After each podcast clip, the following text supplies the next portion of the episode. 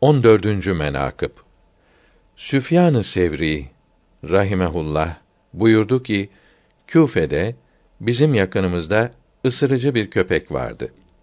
Bir gün bir iş için geçerken o köpeği gördüm.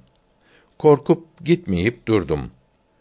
Allahü Tebareke ve Teala Hazretleri o kelbe, köpeğe nutk verip konuşma hassası verip fasih lisan ile söyledi ki: Ya Süfyan, ne oldu sana ki durdun?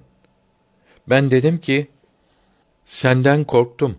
Kelp cevap verdi ki: Ya Süfyan, benden korkma ki ben seni ısırmam. Beni senin üzerine musallat etmemişlerdir.